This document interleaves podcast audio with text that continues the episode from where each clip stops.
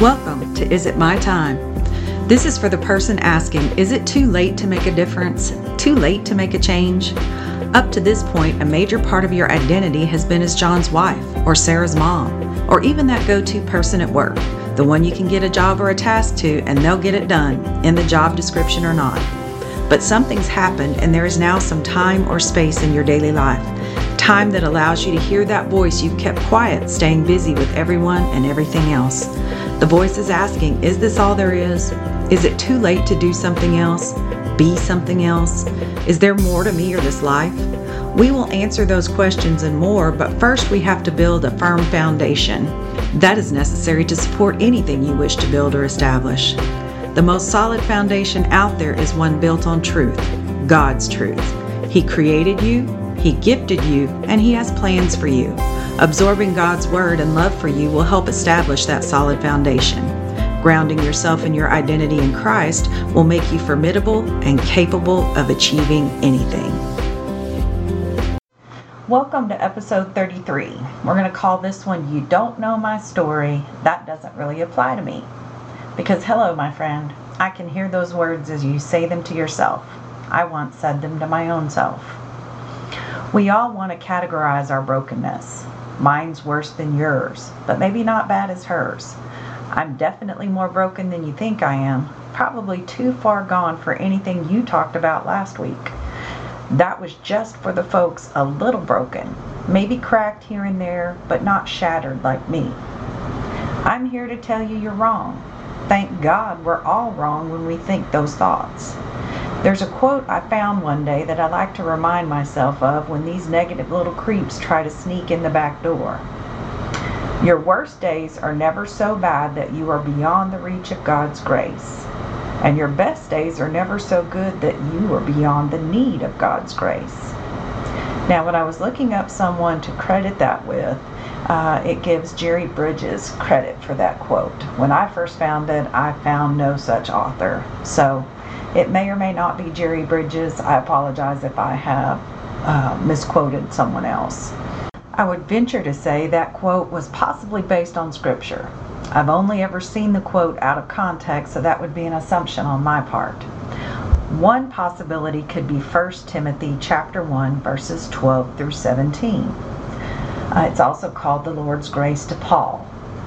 I thank Christ Jesus our Lord, who has given me strength, that he considered me trustworthy, appointing me to his service, even though I was once a blasphemer and a persecutor and a violent man. I was shown mercy because I acted in ignorance and unbelief. The grace of our Lord was poured out on me abundantly, along with the faith and the love that are in Christ Jesus. Here is a trustworthy saying that deserves full acceptance. Christ Jesus came into the world to save sinners, of whom I am the worst. But for that very reason I was shown mercy, so that in me, the worst of sinners, Christ Jesus might display his immense patience as an example of those who would believe in him and receive eternal life. Now to the King eternal, immortal, invisible, the only God, be honor and glory forever and ever. Amen. Those are Paul's own words, and he is telling us he is never, neither are we, beyond the reach of God's grace. The next possibility could be Jeremiah chapter 24, verse 7. I will give them a heart to know me, that I am the Lord. They will be my people, and I will be their God, for they will return to me with all their heart. This Jeremiah quote often used as a consolation to say you are never too far to come back home. Now, you, if you are a relatively new reader of the Bible, or it has been a while since you've read the whole thing or read some of the stories, let me assure you, there is a lot of fallen humanity featured in those pages. There were murderers, adulterers, thieves, tricksters, and prideful people, and those were from the faithful crowd the ones God still used for his purpose, whom he redeemed, whom he loved. This episode we'll discuss a few examples, and next week we'll wrap up with two biggies from the New Testament. Let's start in the Old Testament with Sarah. She was the faithful wife of Abraham. She was married to him when God first told him that he was his choice to father a new nation, God's chosen people. He would have a son with Sarah, and all he, Abraham, had to do was move, go away from his home and move to a new land under God's guidance. And to their credit, they obeyed. They got up and left obediently, beginning their travels despite not knowing where they would land. Now, having been that obedient from the get go, you wouldn't think that going along with the rest of his plan would have been difficult. And yet it was. Sarah had age battling against her, as well as the fact that she had never borne her husband a child. It's now been years since that initial promise, and her humanity got in the way.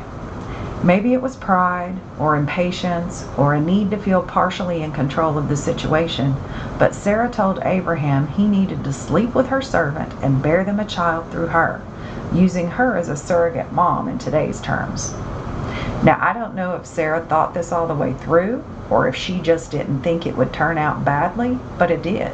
Again, because of human weakness, emotional stress and burdens, jealousies, and anger. Sitting here on the outside looking in, we can see the problems that would crop up before the plan even hatched, but they were too close to the issue. Abraham agreed to Sarah's plan and slept with her servant Hagar.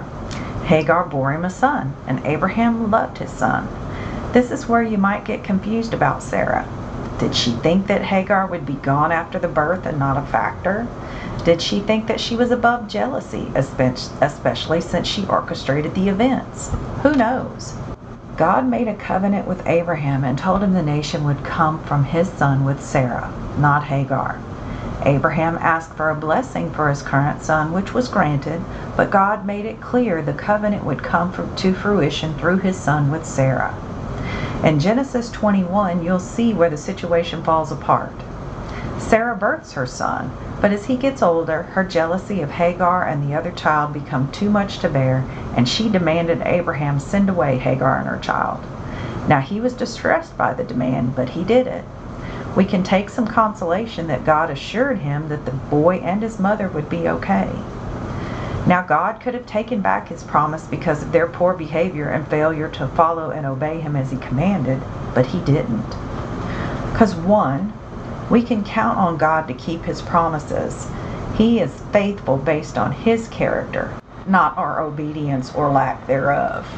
And two, we can also count on His love and forgiveness. He knows our hearts, our frailties, and loves us and redeems us despite ourselves. We've previously discussed King David as well. He was known as a man after God's own heart. This was after his whoppers of adultery and murder, he repented of his sins and was forgiven. Now let's talk about a man who garnered a different moniker with his name. He's from the New Testament.